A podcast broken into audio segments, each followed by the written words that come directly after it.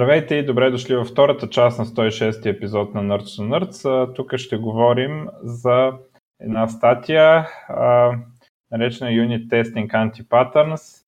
Сега не знам как да намеря кой е автора. Има го тук с Егор Бугаенко. Пише, че Моск... Москва, Русия била публикувана. Да, Руснак е явно автора. И той а, говори за един така дълъг списък от антипатърни в а, юнит тестинга и им е дал а, интересни имена, така да, да са по-лесни да се запомнят и да са по-забавни. И викам да ги почваме и да ги обсъждаме, особено Найден, дали е съгласен, че са антипатърни, защото мен юнит тестинга ми е слаба страна. Въпреки, че разбирам за какво се говори тук, не съм много сигурен нали, кое е правилно и кое е грешно. С някои неща не съм съгласен, ама не съм сигурен дали съм прав или не. Не, то принцип, да. В смисъл, повечето от нещата, които са описани, са неща, които Али не повечето, но някои са неща, които просто в някакви граници може би не е толкова кофти, а, но факт е, че е доста, доста забавно написана статията. Между другото, ние ще линкнем статията, но в статията отдолу може да видите има още няколко линкове. Има едно за TDD антипатърни, които са в подобен стил. На някои даже се повтарят. Но мога да, го, да ги видите, даже в а, въпросния Discord, който имаме, направихме и канал за програминг, който всъщност много, много не се използва, но, но може да, да Абе, съвсем не е лишен от писане и там. Не, не е лишен, но, но може да, да обсъдим някои от тези патърни. Много е важно, ако искате някой от нас да види какво пишете, да го меншаннете, защото аз поне не получавам notification, ако не съм меншаннат. Добре? Добре. А, първият антипатърн е къко, куковица. А, това е тест метод, който седи в някакъв юнит тест, но не принадлежи там Ами, това не мисля, че има какво да се коментира. Случват се тези работи, трябва да се внимава как се групират методите. Това въжи не само за юнит тестове, понякога се случва и с други тип методи. Нали, да ги набутваш клас, дет ни ме работата. Обикновено е, се случва, когато мързи да правиш нов клас само за този метод или нещо е такова. Така че да, това но... мисля, че не е много интересно, нали? Но буквално аз съм го виждал много често, те го наричат Stranger, а също, освен Куку, а, съм го виждал, когато имаш някакъв клас, при някакво стратеги или нещо друго и той има един метод и ти не искаш да правиш тест за това стратеги по неясна за мен причина, ами фащаш някакъв друг метод, дето в някакъв друг клас, дето са наблъскани някакви други методи, до някъде свързани с тази функционалност на това стратеги и правиш всъщност теста на стратегито в него. Проблемът е, че принцип най-малко за мен е, че много трудно такъв тест се намира. И ако аз променя стратегито, едва ли не никога няма разбера, че има тест, освен ако не видя, че фейлне. Това напишеш втори. Да, но, но като цяло и, и, и, няма да разбера за съществуването му, докато не фейлне. И много често даден човек, аз това съм го виждал, даден човек даже прави тест на стратегито, защото е променил нещо, а то такъв тест вече има. И да. никой не пуска всички тестове на своята машина, защото всички сме мързеливи и чакаме там пайплайна и Дженкинса да се оплаче. И всъщност като го пусне, той примерно загубил половин ден вече за този тест. Се оказа, че има някакъв такъв тест, дето примерно може да промени само някаква малка част него и такова става супер тъп. Следващия е тест per method и казва, че по принцип е добре за а, един клас да има един тестов клас, обаче а, метод, а, метода обикновено се тества с а, повече, повече тестове, отколкото с един. Мисля, че това има предвид, като каза, че е лошо това. Тоест се предполага, че за един метод имаш повече от един тест. В, да, че релацията никога не трябва да е one-to-one. Нали? В смисъл, м- на практика дори метода ви да е линейен, е почти сигурно, че има различни, а, различен начин по който се държи въпросния mm. метод. Дори да имате... Да, дори да имате някаква pure функция, пак е хубаво да направите някакъв различен инпут и съответно да видите, че наистина output е различен. Аз понякога го правя това съвсем съзнателно, когато ме мързи да пиша тестове и пиша само един тест за а, нормалния кейс за, не за ексепшъни, не за корнер кейсове, ами за нормалния кейс да да видя, да има такъв тест. В смисъл, считам, че този тест е най-полезният, а не, не тези за корнер кейсовите. Ако ще напиша един тест, по-добре да е той. А, да, и понякога ма... на този принцип го пише един тест. Ама в повечето случаи не е достатъчно. Иначе да, в смисъл това е всъщност въпрос. Ако те мързи, според мен е по-добре да напишеш един такъв, отколкото един друг. Ма толкова мързи, сега не знам как е при вас, но примерно при нас ти не можеш да къмитнеш някакъв клас, който има някакъв публичен метод, ако не му напишеш тест на практика. Защото това е супер много намаля тест кавериджа и ти си задължен, иначе това нещо няма, толкова реквест никога няма влезе. Тоест ти си задължен да направиш някакъв тест. Вече правейки някакъв тест и в зависимост от това, ако нямаш никакви разклонения на, на, на твой метод, ако е линейен, така да се каже, а, ти вероятно с Happy Pata ще фанеш а, почти всички редове, които си написал и на практика code coverage ще е доста висок, над 80% и въпросният клас ще мога да го къмитнеш вече, ще мога да се мържне. Малко mm. надолу има и за Happy Pat, между другото, но а, идеята е, че по принцип не е добре да е само един.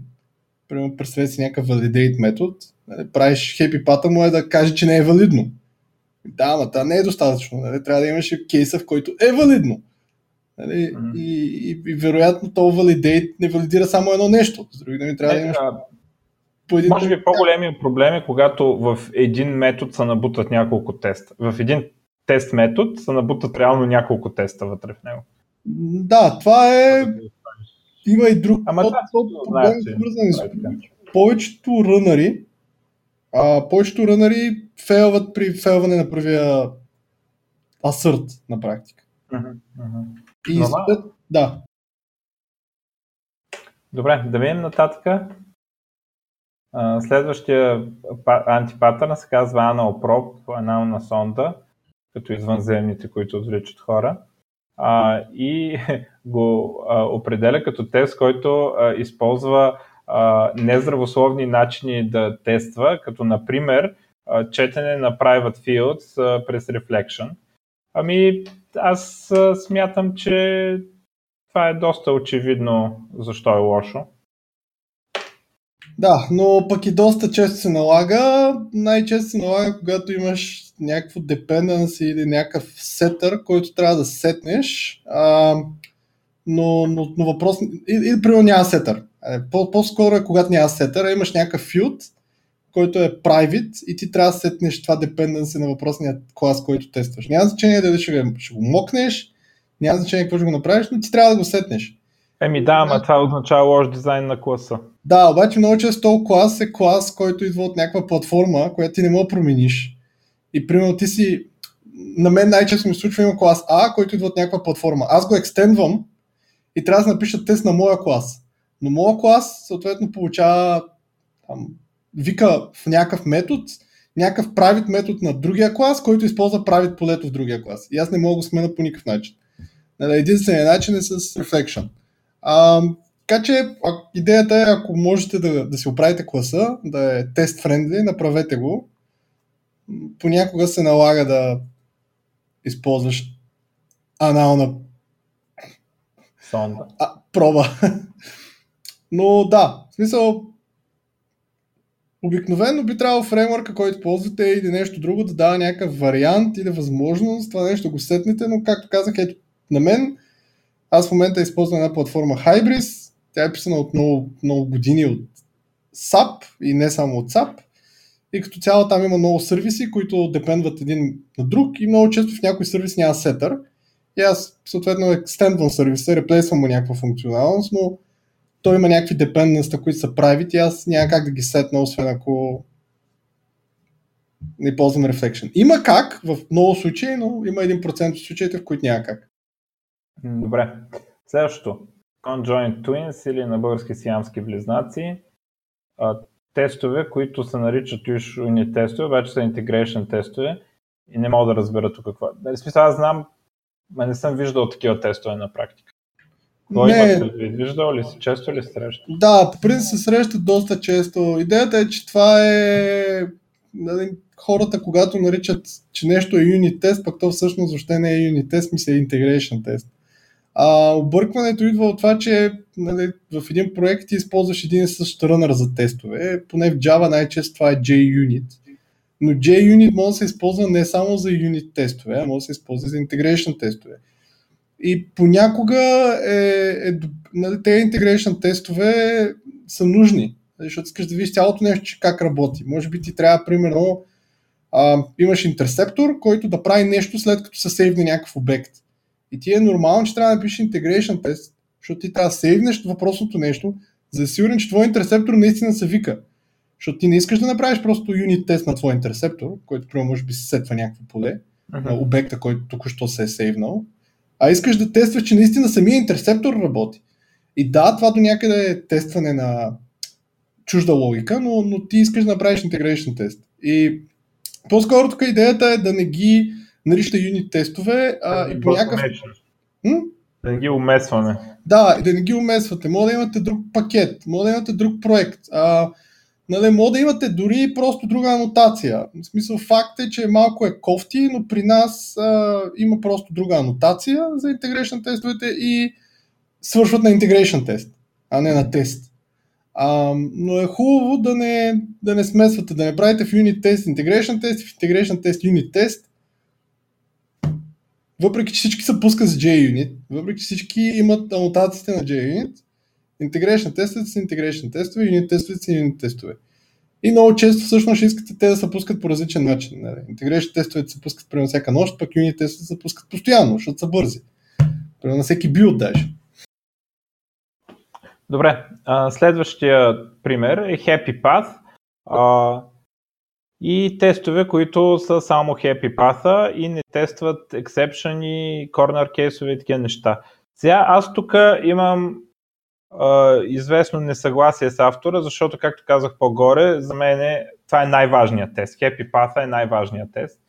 Това, доколкото знам, доколкото съм чувал от QA и такива лекции, нали, също е много важно. Първо се тества Success Path. Нали, когато ам, тестваш функционалност, първо тестваш дали нормалният input работи, после почваш да пускаш празни стрингове, null и такива неща. Защото да не се окаже, че си тествал, тествал и накрая реално не работи, изтествал всички корнер кейсове, обаче функционалността си забрал да я тестваш и не работи или не ти е стигнало времето за най-директния такова. Така че за мен Happy Path е най-важният тест, който трябва да имаме. Ако имаме един тест, по-добре да е Happy Path. Да, обаче идеята, Миш, тук, по принцип е така. За 99% от случаите може би си прав и знаеш кой е Happy Path. Обаче много често не знаеш кой е Happy Path и Happy Path е субективен. И съответно за един човек Happy Path е един, за друг човек Happy Path е друг. И всъщност, ето, представи си, че имаш, защото говорим за юнит тест тук, не говорим за регистрация. Тук говорим за нещо просто, примерно имаш сума нали, сума на две числа, да ти дават навсякъде. Кое е хепи пат? Да подадеш два позитивни числа. Или позитивно и негативно да е хепи е, така е, така е. Но тогава пък, тогава още като тръгнеш да пишеш теста за хепи пата, ще се усетиш, че трябва ти други патове. Да, ма идеята е, че обикновено, ако форснеш хората, че не трябва да напишат само един тест, те ще замислят, а, абе, има ли и друг, най-малко и друг хепи пат, или има и други кейсове, и тогава съответно шансът да се намери някакъв проблем е по-голям. Но е факт, че дори да се направят тестинга нали, на продъкшн, така да не на продъкшн, ми на, на, на твоята си среда с мишка, в момента, в който пишеш теста за Happy Path, е почти сигурно, че намериш някакъв бък. Почти е сигурно. И е почти сигурно, че вероятно ще видиш, че нещо мога да рефакторнеш и да е много по-добре. И, и е хубаво да имаш Happy Path написан първи, за да си сигурен, че когато видиш, че нещо мога да рефакторнеш, не изчупваш Happy Path. Защото много често се получава така, че ти тестваш хепипата, после почваш да тестваш не хепипат, виждаш, че нещо не работи и променяш. Обаче, ако нямаш теста на хепипата, ти може да си го щупил. Да, а, аз, както казах, за мен това е най-важният тест. Не казвам, че трябва да е единствен. Хубаво е да не е единствен. А, така, следващия се казва slow poll, което просто означава, че е много бавен тест. Аз а, такъв не се сещам да съм виждал на практика. Ти може да случва ли си се? Това са integration тестове, които обикновено може би са много бавни, защото а, колват някакви, дори могат да колват и външни системи. А, а, представи си тест, който праща имейл. И съответно при пращането на имейл той се опитва да се конекне в SNTP, бла бла бла и съответно там супер много време. На мен наскоро ми се случи, а, викам а, SOAP Web Service с JaxWS, който е стандарт в Java, който е за генериране на PDF, но е супер някъде. И се оказва, че by default JaxWS клиента никога не тайм-аутва. С други думи, ако от другата страна уния седат 5 минути и моят тест 5 минути. И съответно това, което се получава е, че те докато деплойват и рестартират и не само, те съответно не, не ти връщат 404, ми съответно ти кюват там реквеста и ти да чакаш и половин час. И това не е окей. Okay. Да имаш такива бавни тестове. Идеята е обикновено, ако нещо е супер бавно, да го мокнеш, защото вероятно е нещо, което понякога нямаш избор, де. понякога трябва да имаш бавен тест. А, в случая аз сега идеята беше да тествам самия integration, така че просто сложих някакъв таймаут и, и го оставих така. Може би с юнит тестове може да се получи, когато а, се тества някакво, някакъв алгоритъм, обаче ние реално рядко пишем такива heavy алгоритми, примерно с голяма да, сложност. Камо ли тестове на тях? Да. Ти достатъчно е, че сме ги написали и си пишем да. цялата бегал. а, така. Следващия тест, uh, Giant, uh, юнит тест, който е много голям. Uh, и реално тества много, реално много тестове са в един и той казва, че това е indication, че има got object в системата. Сега аз uh, имам едни, повечето юнит тестове, които съм написал в живота си всъщност, са на едни неща, дето получавам едни 12 или 20 байта, бях ще излъжа. И трябва да ги разглоба в а, битове такива направо. Примерно 5 бита са температурата, 3 бита са нещо друго. А, и, и ги разглобявам в съобщение, в което има, да кажем, 10 такива неща, като температура 10 градуса, влажност на въздуха и какво. И те а, винаги се чудя, защото стават дълги, защото реално асъртвам едно 10 неща. Асъртвам температурата дали е толкова, асъртвам влажността дали е толкова и така, така, така нататък. И сега чудил съм се дали правилното не е да имам 10 теста, в които пускам примерно един и същи масив от байтове и, и проверявам дали има температура, която е толкова градуса, има влажност, която е толкова градус в отделни тестове. И съм си мислил за това и реших, че не е така, че е по-хубаво да го остава едно, защото реално може да се окаже, че когато температурата е вярна, влажността липсва, примерно. Има бък и влажността изобщо не се връща. И съм се чудил дали това е грешно или вярно, че ги такова е. И грешно. Мисля, че по, по, принцип идеята, не, по принцип много зависи от трънера. Обаче идеята е друга. В смисъл, мислиш за кейса, в който фейлваш ти примерно проверяваш първите два байта и ти фейлва. И обикновено тестът ти фейлва. И, и ти отиваш и го променяш и трябва да чакаш да рънеш пак целият тест. И тогава виждаш, че и второто фейлва или може би пасва. И всъщност цялата идея на така да пишеш ни тестове, че да са лесни за поддръжка. Тоест, ти като видиш, че фейлва едно, не, като видиш, че фейлва едно, да знаеш, че другите са минали.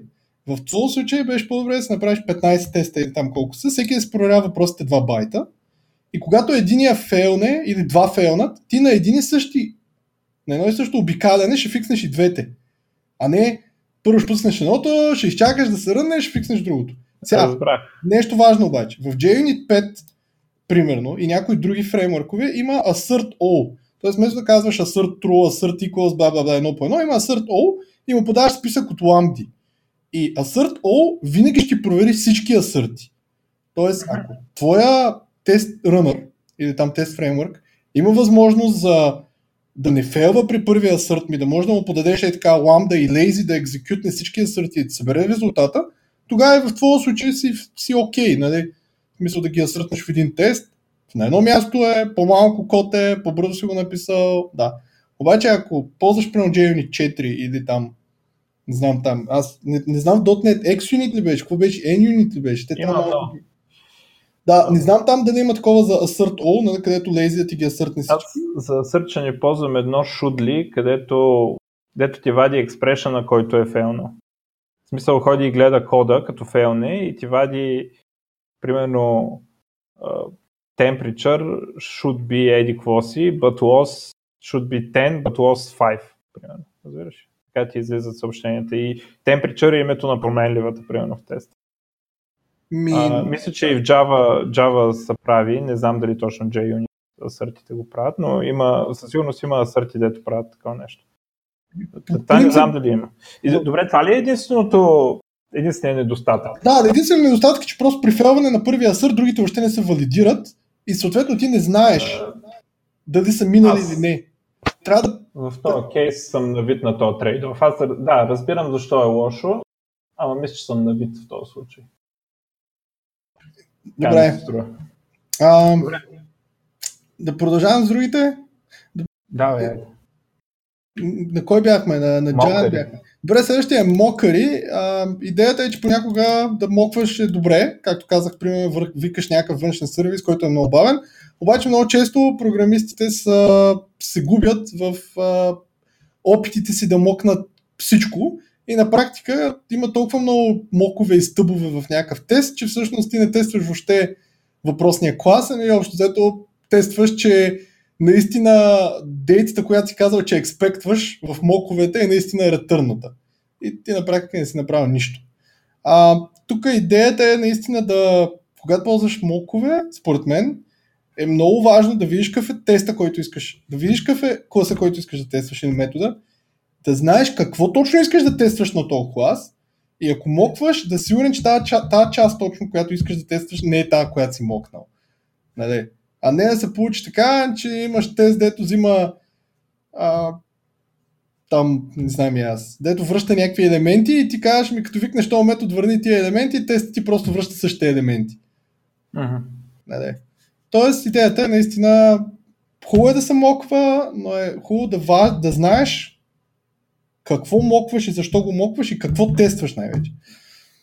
Добре, и следващото бих искал също аз да го кажа, това е нещо, което много се случва при нас. Следващия се инспектор. А, това е тест, който общо взето violate всякакъв encapsulation и идеята му е, че това е някакъв тест, който иска да достигне 100% code coverage. А, проблема е, че такъв тест е много трудно да бъде а, да се поддържа после. Първо става много нечетим, прави прекалено много неща, става много дълъг и при някаква промяна или някакъв рефакторинг на оригиналния тест, на оригиналния клас, много често ти всъщност е по-добре да пренапишеш целия юнит тест, отколкото да е рефактор нещо 100 юнит тест. А, при нас това случва много често, тъй като, както казах, ние ползваме SonarCube и SonarCube ти казва, ти не можеш да камитнеш нещо, което е под 80% тест coverage. Това 70 да, ама ние се опитваме да е над 70, да е към 80. И много често заради това тестовете стават толкова сложни и дълги, че всъщност се опитват да направят какво ли не, за да минат през какви ли не абсурдни неща, за да могат да достигнеш този код coverage. Ам... Добре, това не е ли също като Anal Prop? Не точно, защото не а, примерно при нас ние не, не тестваме въобще правит неща. Но дори да е публичен, той може да е някакъв публичен голям метод, който вика много правит методи, ти просто се опитваш да викнеш абсолютно всичко. Тоест, опитваш се тия private методи да ги стъбнеш. Много често се оказва, аз не мога да стъбна private метод. Значи, този private метод го слагаш някакъв друг клас, слагаш го с дефалтен аксес, стъпваш го, примерно, да връща нещо друго, а викаш си твоя публичен метод вече вече си нагласил private метода какво да връща. Той вече не е private. Защото той може да е private, ама private метода ти връх, вика друг клас, който ти си мокнал. И съответно правиш милиони неща, Тоест, ти си нарушил самия контракт. Нали? Ти, ти, си, ти знаеш, този метод трябва да прави това. Обаче ти си влезнал в супер много детайли, за да постигнеш максималния код coverage и обикновено това е лошо, защото тестът ти става много труден за поддръжка след това. Отделно и много често тестовете се пишат от, както знаем, от junior девелопери. Много често хората да, дай на този junior да, да се упражнява да пише тестове. Или от QA, или от някакви други хора. Те не знаят къде се слагат нови редове никой не знае трите ата, нали? никой не отделя там как бях arrange, act assign или given when then.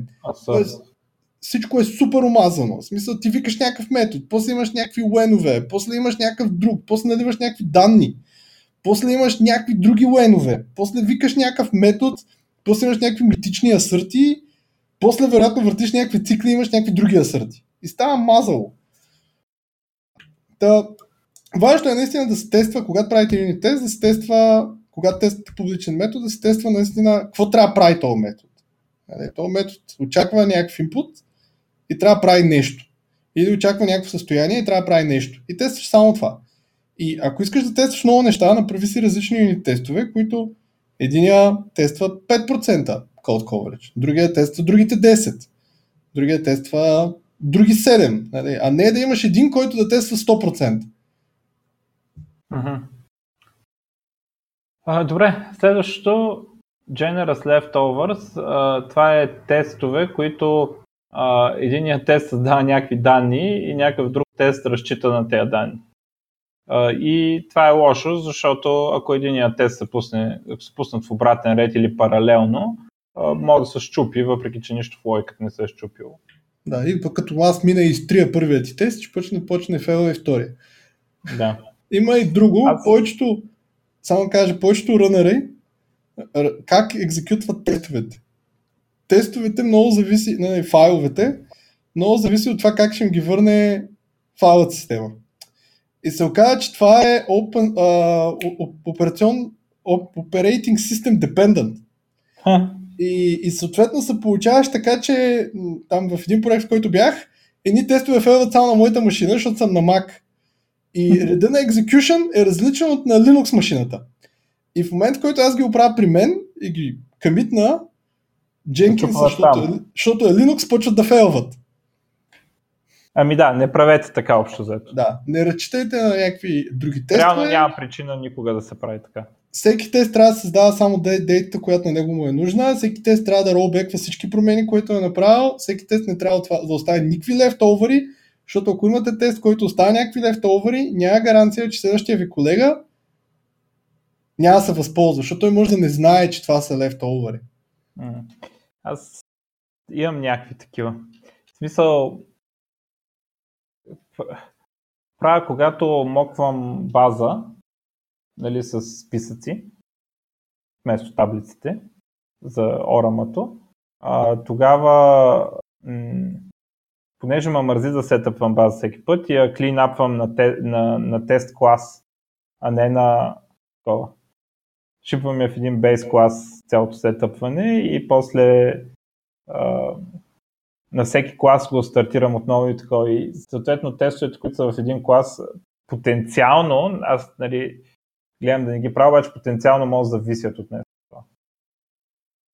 Заради, заради скорост предимно, за да не ми се сетъпва цялата инфраструктура. Нали. Защото а, имам общ код, който сетъпва примерно неща като юзър, който е админ, юзър, който не е админ и така нататък. Да, но това не е специфичен за теста. Това е по-скоро обикновено това какво как го правим ние, имаме някакъв наш рънър, който екстендва дефалтния рънър и който просто преди всеки тест налива някакви данни сам. А, или самия рънър или имаме, в смисъл, с тази платформа, която в момента ползваме, има нещо наречено друг тенант. Имаш тенанта, който си е нормалния работещ, примерно там 100 таблици, но има и JUnit Tenant, който създава 100 нови таблици, префикснати с JUnit и те са само за тестове. И съответно си има init, т.е. инициализира някакъв базов стейт и след това спуска всички тестове. И след това изтрива всичко. Нали, накрая. Да, бе, ама ако след всеки тест триеш всичките тези. Не, не, не, то, точно казах. Те не правят на... Специално Hybris идва с идеята на, за integration тестове, така наречените JUnit тенант, което е допълнителен тенант, който общо взето имаш един клас, който сменя между мастер. Е, да, да, ама това е за integration. Да, това е за integration. Другото, което ма ти, защото искаш да направиш, ти правиш някакви тестове, които зависят от някакви данни, ти правиш на практика някакъв integration. Може да, да не правиш integration с базата ти, ама ти искаш да ами, минеш през всичките да леери. Базата, за да няма инфраструктурни, за да е по-лесно да се рънват тестовете. Да, другото, което, правихме просто ние вдигахме за тестовете. Нали, нормалните тестове си върват там на MySQL сета. За другите тестове, които зависят от някакви данни, дигахме, се дига или H2 или uh, HSQL. HSQLDB. Те, те всъщност двете са, едното е форк на другото и това е in-memory база, която е на файлова система, не е записа всичко и съответно е много по-lightweight. Вместо си дигаш и си работи ORM и ORM и всичко. И... и аз имам сега на то преди Anti-Framework нямаше in-memory база, вече има Anti-Framework Core и на тази ползвам in-memory база, но не виждам голямата разлика. Аз пак имам код, който сета в общите данни. Да, обаче голямата разлика е, че ти мога да ролбекваш, защото е база. А пък когато ти справиш списъци, ти не мога да направиш ролбека. Защото ти мога да имаш тест, който ти прави нещо в тия списъци. Нали, ти имаш първоначалните а данни, ги имаш. транзакция ги правиш ролбак. Да, ние, на мен всички тестове, които са ми интегрейшн са в транзакция. И съответно те са Аз не знам така възможност дали имам изобщо в Native Framework и Memory база, но не съм проверявал никога. Това е интересно. И, да, и съответно, защото иначе аз не мога да бъда сигурен, че няма leftover. Нали? Мисъл, да, да, да. Аре, дори аз съм безотговорен, ама дори да бях отговорен, обикновено сме двама човека в проекта и да, бе, да. Какви пък не. В смисъл всичко ще е мазало. Та, и това решава този проблем с лефтоверите, че на мен на практика даже мога и метода да ми е в транзакция. Обикновено, какво имам? Какво, какво, какво се прави? Най-често се прави, имаш всич, всек, преди всеки метод инсъртваш данни, викаш теста, ролбекваш всичко, ако фейлне, пак ролбекваш всичко. Някои, примерно както JUnit, имаш в началото на суита наливане на някакви данни, които са общи и след това вече всеки от тестовете си ролбеква. И по този начин знаеш, че няма значение какъв е екзекюшена. Това, което, това, което между другото нас не беше проблем, който от 9 споменах, беше, че тъй като ние правихме нещо като integration тест, който дига контейнер, веб контейнер, и имаш и тест, който, се сме, който сменя юзера на админ. И, mm-hmm. И съответно следващия тест, който се екзекютваше на определена операционна система и не трябваше да е с админ, всъщност оставаше админа като текущ юзър. И, и всъщност това ни беше на нас проблема с, дето казах, че кофанахме, че на Mac и на такова, че всъщност нали, базата е ролбеквахме, всичко ролбеквахме, но тъй като се дига един контекст на Spring, Web Application контекст, дигаш цяло, с а, всякакви Spring бинове и когато ние сменим юзера, съответно за следващия тест оставяш предишния юзер, защото това не можеш да не, не разчиташ на автоматичния ролбек, така да се каже. Добре, следващото антипатърн, Local Hero, а, който тест, който зависи от development environment и примерно от операционната система. Предполагам, това може да се случи с а, когато се тества нещо с файл пасове или а, може би примерно неща като ресайзване на имиджи и такива неща, които зависят от библиотеки на операционната система. Да. А, може да се случи. А, и извода е първо никой да не ползва Windows. Със сигурност е полезно. Нали, това решава 80% от всички проблеми, свързани с така наречените Operating System Dependency. И, и второ всички за пост Mac, което решава останалите 10%. Не, при нас между другото знаеш как е. А, джуниорите и, и мид ползват Linux, защото не са заслужили за повече, синьорите могат да ползват Mac. Това е такова изкачване. Много добро е.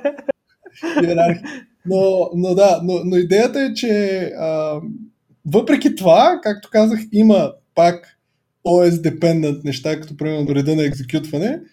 А, така че според мен най-правилно е всички ще ползват едно нещо. Company policy Mac. Ако не щеш Mac, ти ходиш някъде другаде. И ако не щеш Linux, ти някъде другаде.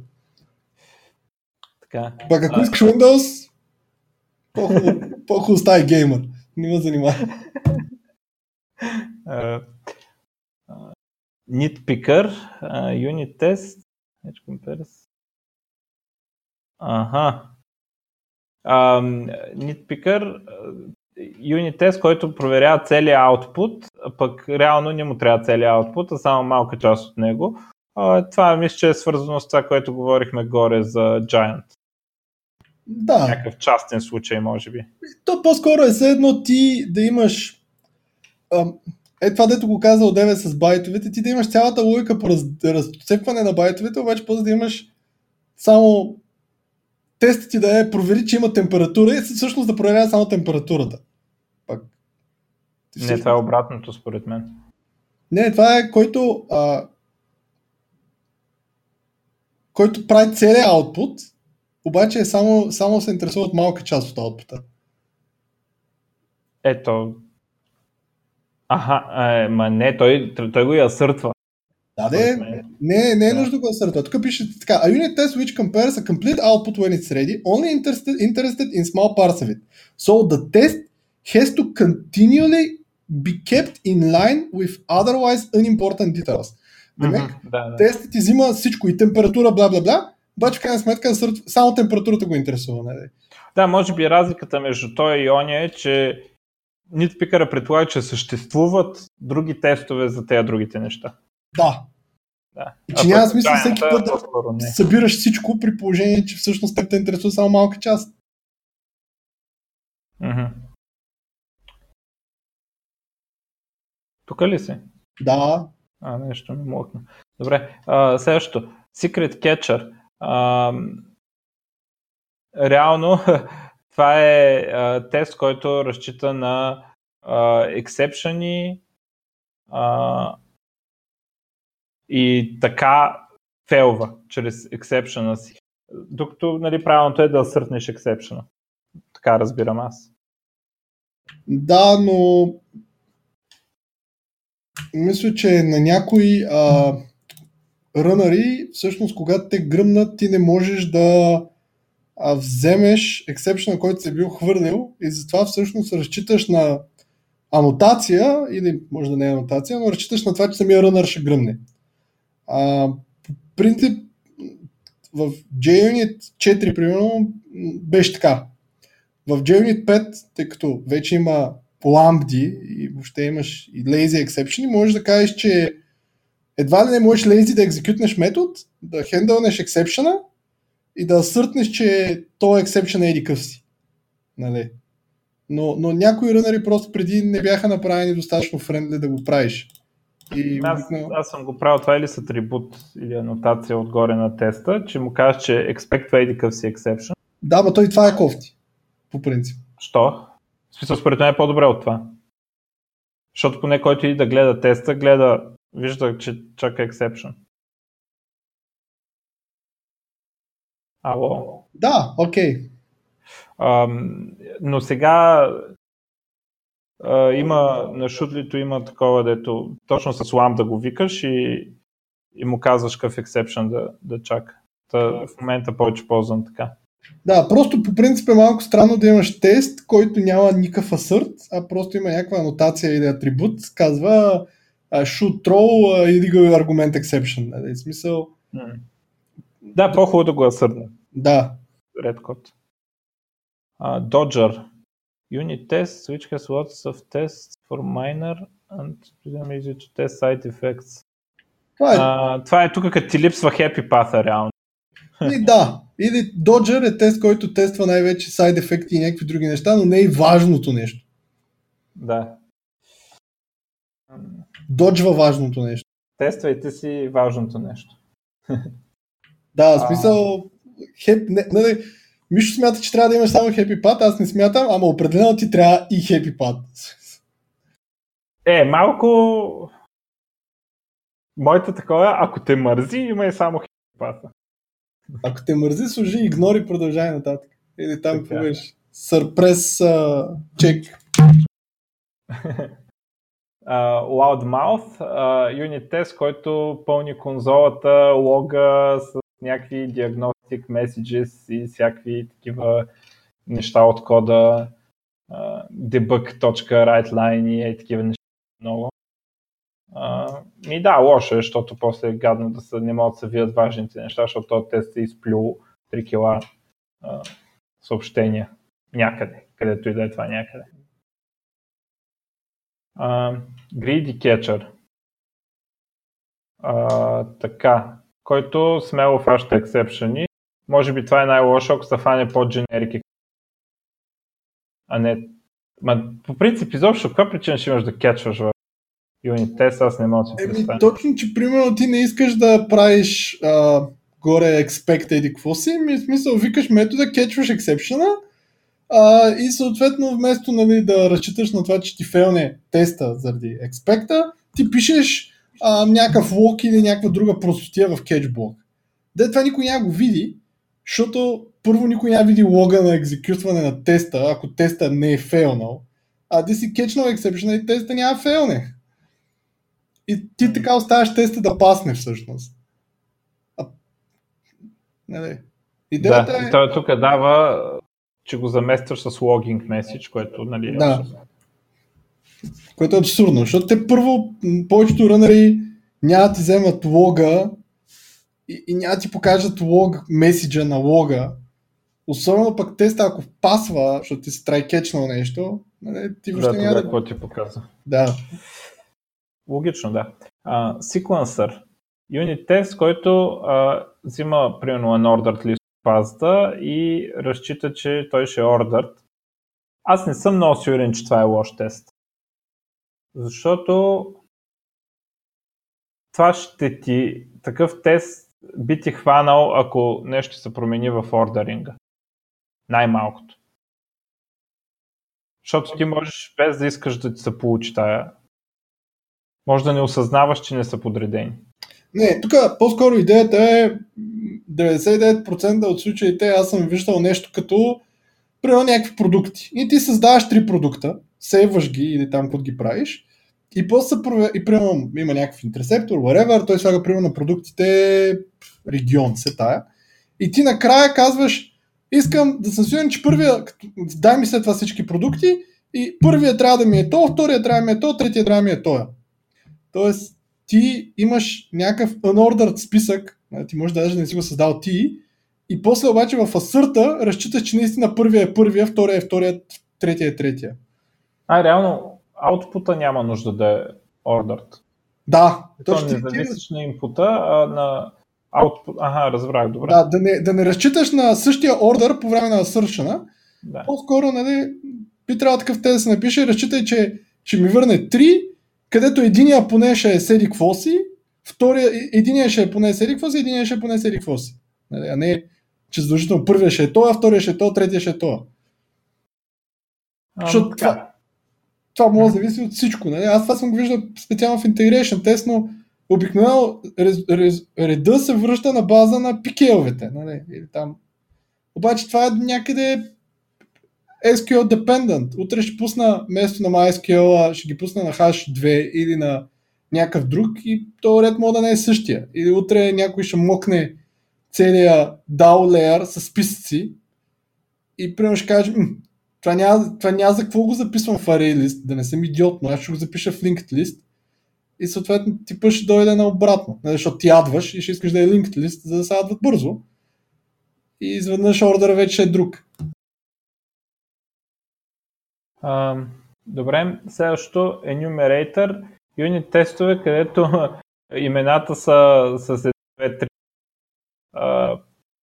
Това е когато тогава не мога да разбереш реално какъв е теста. Теста трябва да в името трябва да се описват такова. Аз съм виновен, между другото, същия този проект го правя от време на време това, когато а, имам нещо, те байтове много си променят структурата, понякога имам месец едно и месец две. До две съм стигал, де по-нататък не съм стигал. Понякога път имам някакви други като статус месец, обаче по някакъв път наистина просто са два различни начина да парсваме температура или нещо такова. И предполагам, мога да сложа по-големи имена, обаче мисля, че ще станат, ама наистина този път брутално дълги.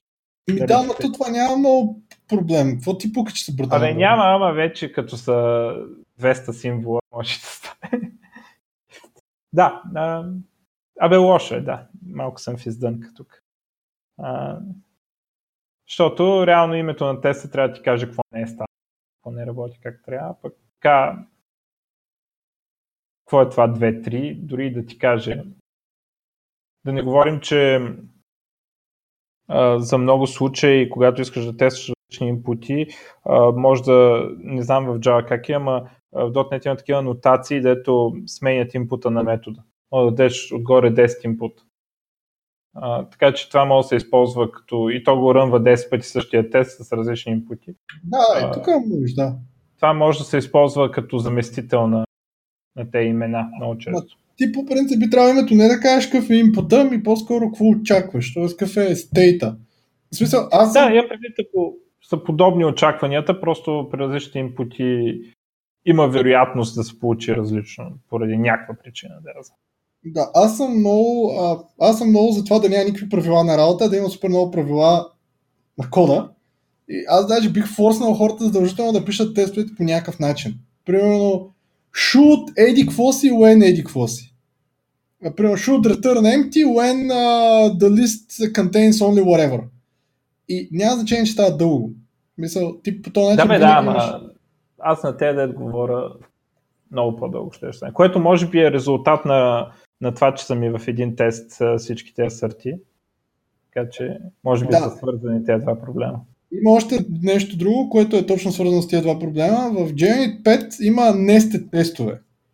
Идеята е, че много често, нали, когато имаш някакви тестове, примерно, а, представете си, че правите тест за регистрация на потребител и по моя начин тестът винаги би почвал. Should register a user when uh, email is valid. Should register a user when password is complex. Should register a user и, и съответно това should register a user го имаш 50 000 пъти. Проблема на това, че го имаш 50 000 пъти е, че важната част на теста ти трябва да прочетеш цялото. Да, най-отзад е. А, в JUnit 5 имаш nested тестове. Какво означава това? Може да си сложиш клас с примерно uh, should register, display name, и после вътрешен клас, в който направиш when. И, и, и, и каква е цялата цака? То си работи по нормален начин. Цялата цака е, че повечето рънари после го показват като не знам как се казва това за експандване. Сеш, като групирани. Uh-huh. Все едно should регистър имаш една група и после виждаш само втората част под тестовете. И по този начин резултатите сте много по-четими. Съответно не си копирал should 50 000 пъти, защото тогава вече не е нужно методът се казва should when, ами може да имаш само вътре външен клас, който да се казва... Да, да почваш с when. Направо. Да.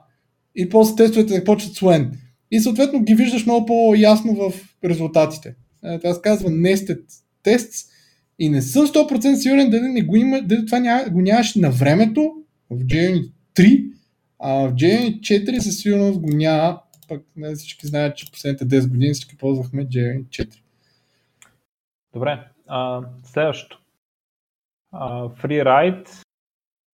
А, така, когато някой го мързи да напише а, нов тест за новите асърти, просто си намира един тест, в който се правят нещата и добавя асърти отдолу.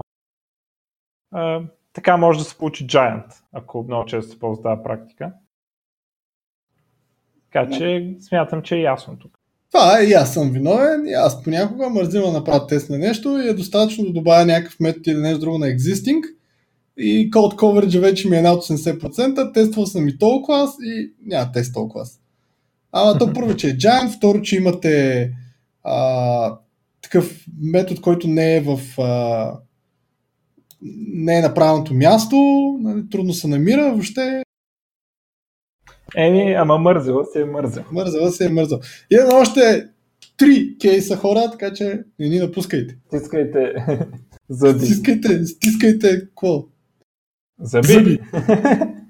Ами не знам, за туалет не си мисля, но добре. А тест that requires, това е excessive setup. А, тест, който искам много setup, а, за да се а, изпълни, за да се направи. А, като казва до няколко стотин реда. Това може би е тези тестове, които са в базата. Сега тук, т.е. имитация на базата, за които говорихме по-горе. А, а, така, сега това а, едното единия начин с някакво наследяване, защото принципно и тестовете могат да се наследяват а, и да, да изкараме обща лойка някъде, за да не я повтаряме, ако е наистина общо. А, другото, което може да означава е, че а, това, което тестваме е такова. А, има твърде много депенденс. аз така го разбирам това нещо. Да, но да. Но то понякога не може да избягаме от тия депенденс. Е, вярно, ама... При, при нас, първо, че да, Мишо, както казвам, може да използвате наследяване. Второ, не е казано, че в някакъв тест не може да викнете сетъпа на друг тест. Ако някой вече ви е сетъпнал половината от данните, може да си викнете неговия сетъп и после си тъпнете другата част. При нас много често се получава така, че искаш да направиш нещо, примерно цена на продукт. Обаче ти за да създадеш цена на продукт, ти трябва продукт. За да създадеш продукт, ти трябва каталог версия.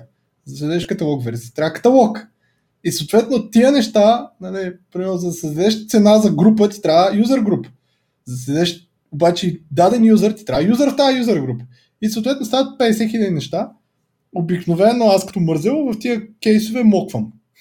В смисъл казвам, брат, ще върнеш такава цена, оправи се и всъщност правя тест само на нещо, което трябва да тествам, а не, не създавам 50 хиляди неща преди това, защото дори и да мога да их викна някакъв друг тест, дори да мога да екстенда някакъв друг тест, аз трябва да го намеря. О, човек, къде ще го намеря? И да, но, но не е хубаво да имате такъв тест, който преди това 100 реда създава дейта а, или както с мок, мокинга създава мокове. Е, обикновено това е получава се прекалено много нойс и на практика става много difficult да разбереш какво всъщност тестваш и какво всъщност е проблема. Защото много често проблема не е в твоя тест, ами е в някаква дейта, която се създава преди това. Защото някой е ренеймнал каталог версиите, примерно, и тестите не са ренеймнати и съответно. Mm-hmm. Да. Пък и то едно от таковата хората мислят за юнит тестовете все едно, да знам, сме отменили OL5 или някакви такива добри практики, като изкарване на общи код в функции или в базови класове и така нататък. А, така че може да си използваме, може дори да имаме някакви статични методи, които ни помагат с сетъпа. Така че така, така могат да се борят тези неща. Да, само че не прекалявайте, защото хората като чуят е. Това, което съм забелязал е, че не знам, аз мисля, че на, на QA статик не трябва да се преподава. Мисля, QA не трябва да знае, че съществува статик. Защото, а, защото го ползват. Защото го ползват за всичко. То няма не статик, човек. Пък, нали, идеята е тестовете все пак, вижте първо мога да го направите с някакво наследяване. Вижте първо нужно да е наистина да е статик. Вижте първо няма ли нещо, което е да реши проблема архитектурно на всички ваши колеги, защото вероятно всеки ще иска полза цена на продукти или на нещо друго. И вече ако наистина няма никакви такива начини, да, тогава пак използвайте друг антипатърн, направете си някакъв тест утил, нека е антипатърн, сложете си някакви тестови методи там, от рода на върни ми тестовия каталог, върни ми тестови продукт и така нататък, така нататък. И вероятно създайте някакъв тест дейта, дето може да се ползва. Но така е, всеки тест ще си ролбеква, нали? така че ще горе-долу сейф. Добре. А, добре. А, Linehiter. А, тестош тества всичко, обаче не асъртва. Аз а, така го разбирам. Да, идеята е, само, че... Евентуално само чака ексепшен. Не, то по-скоро не е, че чака. То може да асъртва, обаче всъщност той тест ти може да е някакъв сложен. Примерно, представете си, че ето, правите тест за генерация на PDF. И сега единия вариант е да се направи тест, който генерира PDF и вие може да валидирате даже този PDF. Другия тест, вие сте викнали на всичко, генерирате PDF, само проверявате, а, провери, че връща true. Има файл. Примерно. Да. Супер, връща true, обаче какво е генерирал, какво е сторнато, какво съдържа това, дето е генерирал, съдържа ли какво трябва да съдържа, вие сте подготвили, примерно в началото някаква класификация атрибути, да кажем размери или нещо друго, дали ги има тях в PDF-а, един Господ знае, нали? Всичко е тествано, обаче проверяват само нищо или просто някакъв буден. Нали? Или то буден, както Мишо каза, или да разчитате, че не е гръмнал същата работа. Добре, да, да, да не е code coverage най-важното нещо, а code coverage да е хубаво да, е максимален. Ако не е максимален, напиши още един тест. Но е хубаво теста наистина да проверява важните неща за вас и съответно за човек, който ще ви гледа по реквеста. Да. Добре. Uh, Fortifood Poll Test. Uh, uh, това не го разбирам много, какво има предвид. Казва, че е тест, който е разделен от това, което тества с много голяма, много условена абстракция.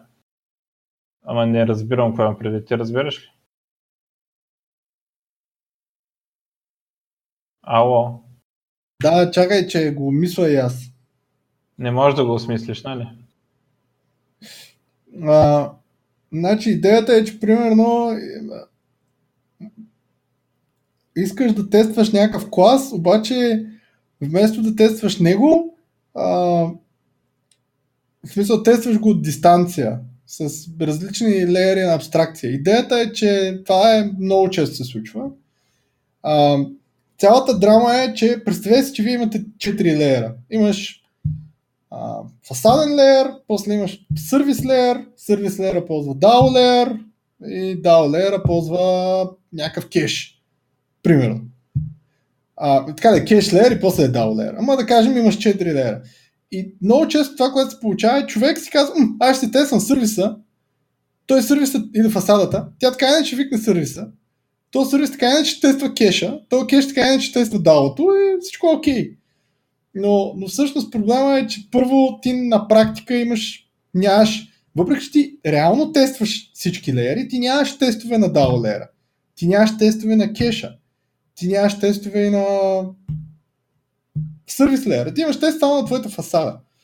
А, големият проблем, който се случва е, че нали, някои хора смятат и в един момент могат да кажат е това по-добре, защото това е юнит тест, не е интеграция тест, това по-добре да го мокна. И ти в момента, в който го мокнеш, ти на практика губиш всички тестове на всичко надолу. Нали. Примерно аз в моят случай казах, по-хубаво, аз няма да си правя цена, там да спрат данните, ще кажа, като викнеш продукт, върни тази цена. То супер, обаче по този начин аз няма ползвам кеша, няма ползвам DAO няма знам дали ми работи заявката към базата. Ня, на практика нищо няма знам. Ще знам само, че ми работи фасадата. Та, идеята е наистина да, да правите тестове на, на, на всички неща, които пишете, по възможност.